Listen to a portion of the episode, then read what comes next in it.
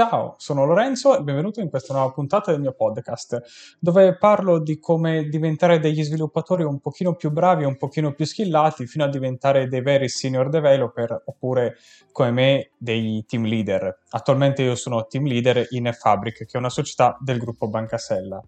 E questo mercoledì c'è stata la fiera del lavoro digitale a cui ho parlato e abbiamo parlato appunto di eh, team leading. Quindi questa puntata del podcast sarà dedicata al team leading e a come diventare un team leader.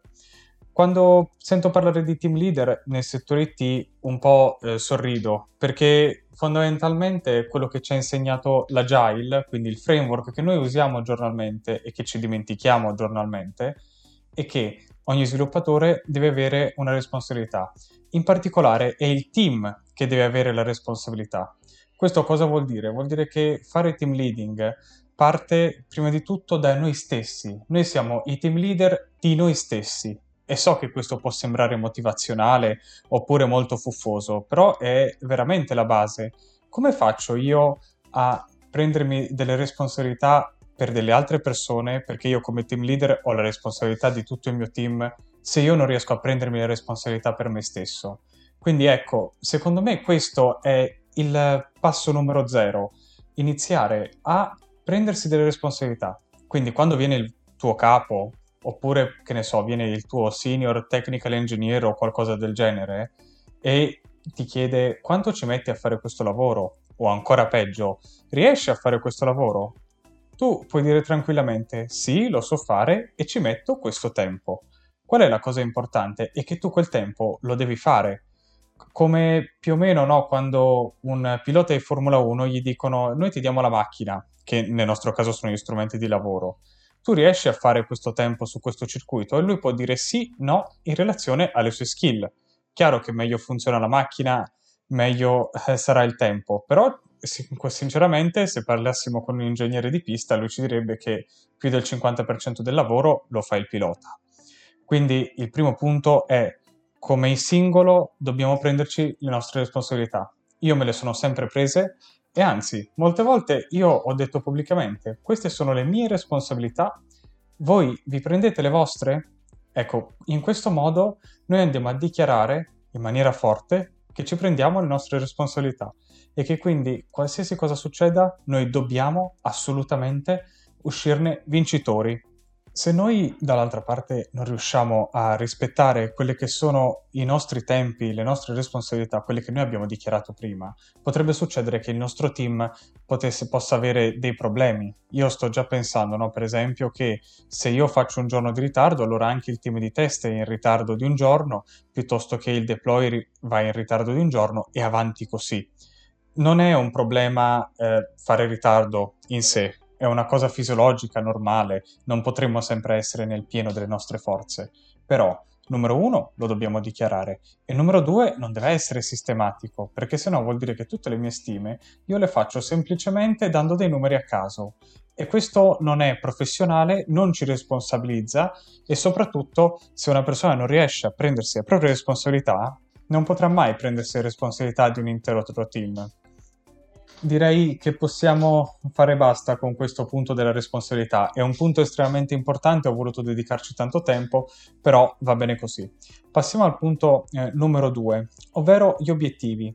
Un team leader deve prendere a cuore gli obiettivi della squadra e eh, gli obiettivi prima di tutto del prodotto. Questo cosa vuol dire? Vuol dire che deve essere interessato al prodotto prima di tutto, qualsiasi prodotto uno stia sviluppando, dall'home banking, l'e-commerce, eh, anche la piccolissima applicazione oppure anche la paginetta HTML e CSS.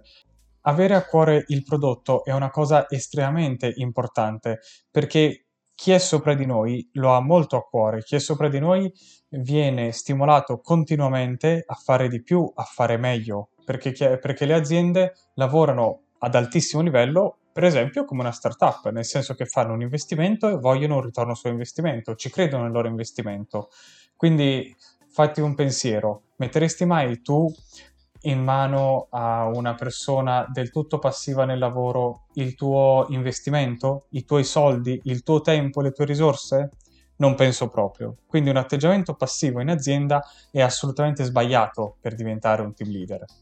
Per diventare un team leader un atteggiamento buono è un atteggiamento di tipo propositivo, un atteggiamento dove io vado non solo a fare il mio, ma anche a individuare dei problemi, per esempio, e a risolverli in maniera autonoma. Una delle cose belle che mi è piaciuta molto su alcuni dei miei collaboratori è che molti andavano a dire guarda ho visto questo problema, che cosa facciamo per esempio? Oppure guarda ho visto questo problema e ho trovato questa soluzione. Questo è un atteggiamento proattivo che ti aiuta veramente tanto a diventare eh, una persona almeno responsabile e poi in un secondo momento, casomai un team leader, ma comunque, indipendentemente da questo, diventerai un grande professionista, un professionista che fa il proprio lavoro in maniera eccellente e quindi va assolutamente premiato in tantissimi modi. Ci sono molte persone, e qui apro e chiudo parentesi, che pensano che il premio sia un qualcosa di dovuto per il lavoratore. Ecco, questo non so se è una cosa assolutamente corretta, anzi penso più no che sì, l'azienda eh, si prende delle responsabilità, si prende dei rischi e chiaramente ha bisogno di persone di fiducia a cui affidare la propria mission aziendale. Ecco perché i, le persone più attive poi alla fine fanno carriera. il fatto di essere attivi all'interno di un'azienda è veramente molto importante. Dopotutto, proviamo a fare un esperimento eh, mentale. Quando io mi candido in una startup, la startup è una delle prime cose che chiede l'entusiasmo sul progetto, la proattività, la voglia di mettersi in gioco. E la stessa cosa te lo chiede l'azienda grande. Chiaramente i eh, tempi, i modi sono diversi, ma comunque bisogna prendere molto a cuore il prodotto e quello che si sta facendo, dove si sta andando. Perfetto, andiamo avanti.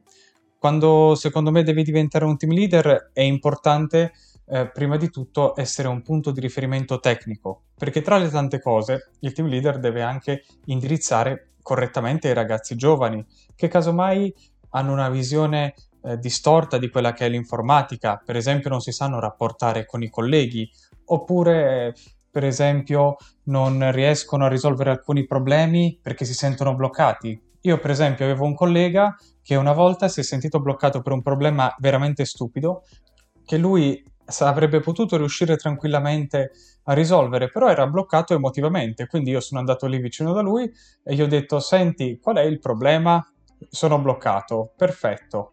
Allora io cosa ho fatto? L'ho sbloccato, gli ho scritto quelle 3-4 righe di codice per sbloccarlo e lui è tornato eh, in pista.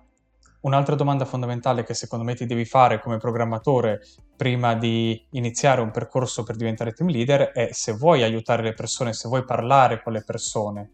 Questo è una cosa secondo me fondamentale perché molti programmatori sono delle persone eh, tendenzialmente introspettive che vogliono vedere solo codice. Ed è giusto così dal mio punto di vista, perché questi qui sono i migliori, sono i più specialisti, sono quelli che quando hai un problema di quelli che tu non sai risolvere in nessuna maniera, vengono lì, sorridono e te lo risolvono. E io a queste persone devo dire solamente grazie all'interno della mia carriera lavorativa. Quindi servono anche queste? Sicuramente sì. Non è obbligatorio andare a fare il team leader.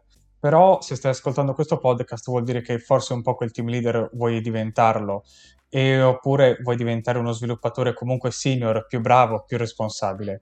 E quindi ti invito per favore a cliccare sulla campanella o a iscriverti a questo podcast, mi faresti un grande piacere e mi diresti che questa strada che sto intraprendendo è giusta. Ma eh, adesso torniamo a noi.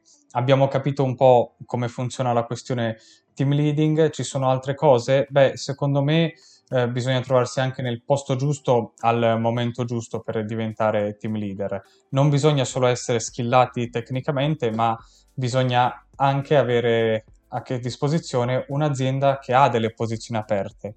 Quindi se sei uno sviluppatore un pochino più senior e hai anche delle doti comunicative, di cui andremo a parlare tra poco, forse è il momento che eh, ti guardi intorno, prima di tutto all'interno della tua azienda, perché secondo me è molto più facile fare carriera all'interno della propria azienda che non fuori, oppure a questo punto vai fuori dalla tua azienda e cerca delle posizioni di senior engineer, senior eh, developer, team leader però.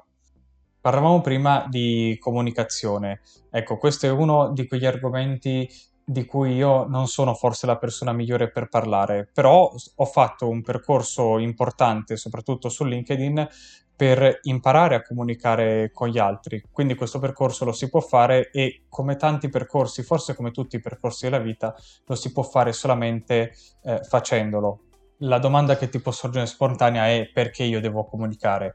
Beh, prima di tutto perché siamo in una società. Aristotele diceva che noi siamo animali sociali, quindi è fisiologico che tu debba comunicare. Secondo di tutto perché il team leader deve prendere delle decisioni prima di tutto tecniche e tante decisioni tecniche devono essere prese anche con delle persone che non sono tecniche, che però per esempio hanno in mano il portafoglio del progetto, quindi tu devi spiegare perché la, la tua soluzione per esempio è migliore, oppure perché quella soluzione non si può percorrere, oppure ancora meglio perché ci potrebbe essere una strada alternativa. Io ero una di quelle persone che era molto tecnica e quindi non riuscivo a spiegare. Gli dicevo, eh, vabbè, ma vedi che è meglio? Eh, ma questo è ovvio che sia meglio. Ovvio non è nulla purtroppo. È ovvio a noi che l'abbiamo fatto, a noi che l'abbiamo pensato. Tra, trasmettere questa cosa, quindi portarla dal nostro cervello al cervello del nostro interlocutore, è una di quelle soft skill che veramente serve, non è una cosa scontata e si deve allenare con il tempo. Poi ci sono anche dei corsi di comunicazione efficace che io penso farò e ti dirò insomma come va però la prima cosa che bisogna fare dal mio punto di vista è iniziare con quello che si ha. Siamo nell'era dell'informazione, è tutto gratuito e quindi bisogna iniziare a comunicare. Non a caso io ho iniziato sia questo podcast che la mia comunicazione su LinkedIn, anche per affinare questa mia soft skill della comunicazione, in questo caso in pubblico, ma prima di tutto con ognuno delle persone. Rispondendo a ogni commento si vedono come sono fatte determinate persone, come rispondono e quindi io posso andare efficacemente a portare quello che è il mio personale messaggio. Quindi la comunicazione è importante. È così importante che io ho notato che eh, per fortuna all'interno della mia azienda sono riuscito a partecipare a dei comitati tecnici di eh, persone IT. Che peccato che le persone IT fossero tutti back-end developer e quindi io per portare la mia cultura del front-end, eh, il mio per esempio storybook, io ne parlo tantissimo no, di storybook, e, farlo, e, far capire alle persone di, di back-end a che cosa serviva, perché era importante, per avere la loro approvazione, beh, ci è voluto intanto un inglese abbastanza buono, però anche e soprattutto una grande dose di coraggio, perché tu ti vai a eh, confrontare con delle persone che sono veterane dell'azienda, che hanno un potere immenso, e quindi bisogna avere un pochino di pelo sulla lingua. È per questo che non è da tutti, però nelle situazioni bisogna metterci sì. Io dico sempre che quando noi stiamo in qualche modo soffrendo, quando io sto soffrendo in particolare, vuol dire che forse qualcosa sto imparando. Quando io avevo 24 anni e avevo fatto la mia piccola startup Navium, il nostro commerciale decise di portare me, il mio socio e il nostro professore, all'epoca eravamo appena usciti dall'università, davanti allo Stability Committee di Carnival PLC. Ed erano 20 persone, mega comandanti, che andavano a stabilire le regole per tutta Carnival. Questo vuol dire per 103 navi in giro per tutto il mondo. E io avevo solo 24 anni.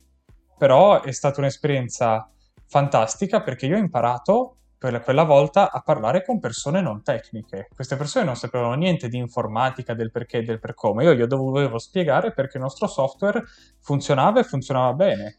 E tanto che gliel'ho spiegato bene che dopo un anno alla fine un pilota su Costa del Dema l'abbiamo fatto. Ma questa è un'altra storia. Anyway, mettersi in situazioni difficili alle volte è l'unico modo per migliorare. E io sono uno di quelli che fa queste cose qui perché io sono entrato in Fabric in pieno Covid perché mi avevano proposto appunto un posto di eh, team leading. Quando sono entrato all'interno di Fabric il primo giorno di lavoro, il mio PM mi disse io vorrei che tu all'interno del nostro team di lavoro desidererei che tu prenda in mano tutto il front-end e che quindi te ne prenda tutta la responsabilità. La mia risposta non è stata ma sì, vediamo, forse, chissà. La mia risposta è stata: io sono venuto qui in fabbrica per fare questa cosa, altrimenti me ne rimanevo in costa, che tra costa e fabbriche, diciamoci la verità, si sta bene da entrambe le parti da questo punto di vista. Ecco, quindi anche qui torna il discorso di dire eh, posto giusto nel momento giusto, però anche voglia giusta E quando io ho fatto il colloquio con Fabric, io avevo veramente tanta voglia di questo posto, io ho ancora voglia di questo posto. Io non ho paura di fare mezz'ora, un'ora in più di lavoro se c'è un problema, anche se il problema l'ha creato per esempio un mio collega più junior. Perché? Perché il prodotto è mio, io sono il team leader e quindi la responsabilità finale è mia. Ecco, il team leader, come tutte le posizioni un pochino più importanti, non è la tipica posizione 9 to 5, è una posizione dove si spera sempre di meno, si spera mai, c'è bisogno di un supporto, non dico continuo, ma eh, quasi, nel senso che non si può dire no, io sto mangiando oppure non lo so, io sono in vacanza. Se c'è un problema, c'è un problema e la responsabilità è tua. Poi queste cose chiaramente si mitigano, si fa in modo che succedano una volta all'anno perché eh, noi lavoriamo costantemente sul processo, eh, però succedono e io non posso dire di no. E su questo eh, andiamo ad aprire un altro punto importante, no? Ovvero che il team leader deve avere prima di tutto una visione del prodotto a livello architetturale, ma non solo per esempio front-end. Deve avere una visione front-end perché sviluppa front-end, ma anche del back-end, ovvero deve capire come gira tutto il prodotto. Questo perché? Perché deve prendere delle decisioni sulla parte di cui lui è team leader, quindi nel mio caso per esempio il front-end, che vanno ad abbracciare tutto il prodotto, vanno ad essere assolutamente eh, impattanti anche per il team back-end. Quindi è veramente importante, e qui torna sempre il famoso tema della responsabilità, pensarci 3-4 volte e avere in mano tutto il prodotto. Eh, ti rivelerò che è incredibile, ma i prodotti non sono perfetti. Quello che noi mettiamo in produzione non è perfetto. È perfettibile, sicuramente, però globalmente ha un'architettura che sta su. Poi potrebbe essere che il bottone invece di blu è blu chiaro, oppure per esempio il bordino invece di essere di 6 pixel è di 2 pixel. Ma questo sono piccolezze rispetto a un'architettura che deve essere, non dico perfetta, ma che si deve adattare alle esigenze del team. E attenzione, non ho detto che deve essere perfetta, scalabile, come eh, si sente dire su internet le architetture dei prodotti, almeno per quello che penso io, devono essere calate prima di tutto sulle esigenze del team, perché un software perfetto, dove il team però non ci può lavorare per farlo evolvere, per fargli maintenance, oppure semplicemente anche per capire come è fatto, è un software da buttare. Questo perché i software vengono ancora fatti da degli umani e noi come umani dobbiamo avere la possibilità di leggere, di scrivere, di far evolvere queste eh, piattaforme. Sempre su questo tema io potrei anche dirti che tutte le decisioni che io ho preso in ambito software sono state comunque delle decisioni quindi molto ponderate in relazione al team e un metro di paragone, un metro di giudizio abbastanza buono è cercare di capire se la decisione che prendo può essere compresa oppure anche utilizzata dalla persona più giovane del, del team. Ricordiamoci che la catena è forte quanto è forte il suo anello più debole. È chiaro che ci sono degli sviluppatori bravissimi che possono lavorare su qualsiasi tipo di codice, su qualsiasi infrastruttura. Ci sono degli sviluppatori più junior che devono lavorare su strutture più, più semplici. Però eh, io non posso ignorarli perché se li, se li, ignoro a quel punto queste persone non lavorano ed è un costo aziendale andato in fumo e noi non vogliamo mandare in fumo dei soldi, non ha alcun senso. E se in un team chiaramente ci sono delle persone giovani, ci sono anche delle persone molto anzi- più anziane a livello lavorativo che possono fare delle proposte o semplicemente il team leader può fare delle proposte al proprio team. Qual è la questione in questo caso. Le proposte vanno ponderate, vanno ponderate molto e va capito qual è l'effort per metterle in pratica. Quindi, per esempio, stiamo facendo un cambio architetturale, vengono impattati, per esempio, mille file, dobbiamo fare delle modifiche a mille file, e beh, questo è un effort che va contato. Oppure, per esempio, dobbiamo inserire una tecnologia nuova che però ci permetterà di fare qualcosa di più. Quanto ci mettiamo? Quali persone ci mettiamo? E quindi la decisione che in, eh, alla fine quella del team leader, ok, deve essere ponderata, semplicemente ponderata e bisogna dargli appunto un corrispettivo in costi e benefici.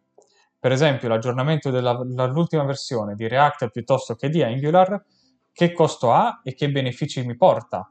Ci sarebbero ancora tantissime cose da dire, però questa qua secondo me è la ricetta vincente per essere un team leader. Secondo me è un passaggio inevitabile quando il tuo mindset è quello di essere legato al prodotto che sviluppi ed essere legato all'azienda per cui ti sei candidato e che ti ha scelto. Anzi, è che vi siete scelti perché la scelta è duplice. Se tu adori il tuo prodotto, lavori bene con il tuo team, hai delle buone relazioni, non puoi non diventare con il tempo un team leader. È chiaro che poi la tecnica è veramente importante perché la prima cosa che ti si chiede è come possiamo noi, per esempio, migliorare il processo, come possiamo essere più veloci. Se tu riesci a fare delle proposte in questa direzione, allora tu inizi a diventare una persona importante perché permette all'azienda di creare un qualcosa di più robusto, di più scalabile, dove si sviluppa meglio, dove anche le persone più junior possono sviluppare, quindi abbiamo abbassato i costi e quindi ci sono tutta una serie di eh, cose fantastiche che all'azienda piacciono. Vorrei chiudere questo podcast parlando di tutte quelle persone che millantano il fatto che essere un leader sia un lavoro un pochino distaccato dove si guardano solamente i soldi, si guadagnano cifre astronomiche e si fa la vita, eh, per esempio, del DiCaprio in The Wolf of Wall Street. Questo è quanto più sbagliato possibile. Il ruolo del team leader è un ruolo vicino alle persone, è un ruolo che deve ispirare le altre persone a fare meglio, è un ruolo anche eh, dove bisogna fare supporto, anche psicologico, no? l'abbiamo visto in questo podcast, alle persone, bisogna portare le persone a esprimersi al meglio all'interno dell'azienda. Un cattivo leader, un leader che non dà l'esempio, e questo forse non l'ho sottolineato abbastanza, io ci sono sempre per i miei colleghi, H2477. Un leader, dicevamo, che non dà l'esempio è un leader povero, è un leader che non verrà mai rispettato perché la leadership arriva dalle persone che ti stanno intorno, perché le persone che stanno intorno si fidano di te, si fidano del tuo giudizio e quindi ti demandano in qualche modo eh, la guida di un progetto piuttosto che di un prodotto. Questo è veramente molto importante il leader viene scelto, soprattutto oggi, soprattutto nel mondo IT, dalle persone, perché se no inizia ad esserci un'emorragia di dipendenti che chiaramente cercheranno una leader migliore, un leader che potrà dargli di più. Ecco perché per diventare team leader bisogna essere prima di tutto dei mentori di se stessi, delle altre persone, guadagnarsi la fiducia delle altre persone. E io con il termine fiducia voglio chiudere questo podcast. Ci vediamo la settimana prossima con un tema un pochino più tecnico. Se non l'hai già fatto, per favore metti un mi piace o clicca sulla campanella e collegati con me su LinkedIn. Noi ci vediamo la prossima settimana. Ciao!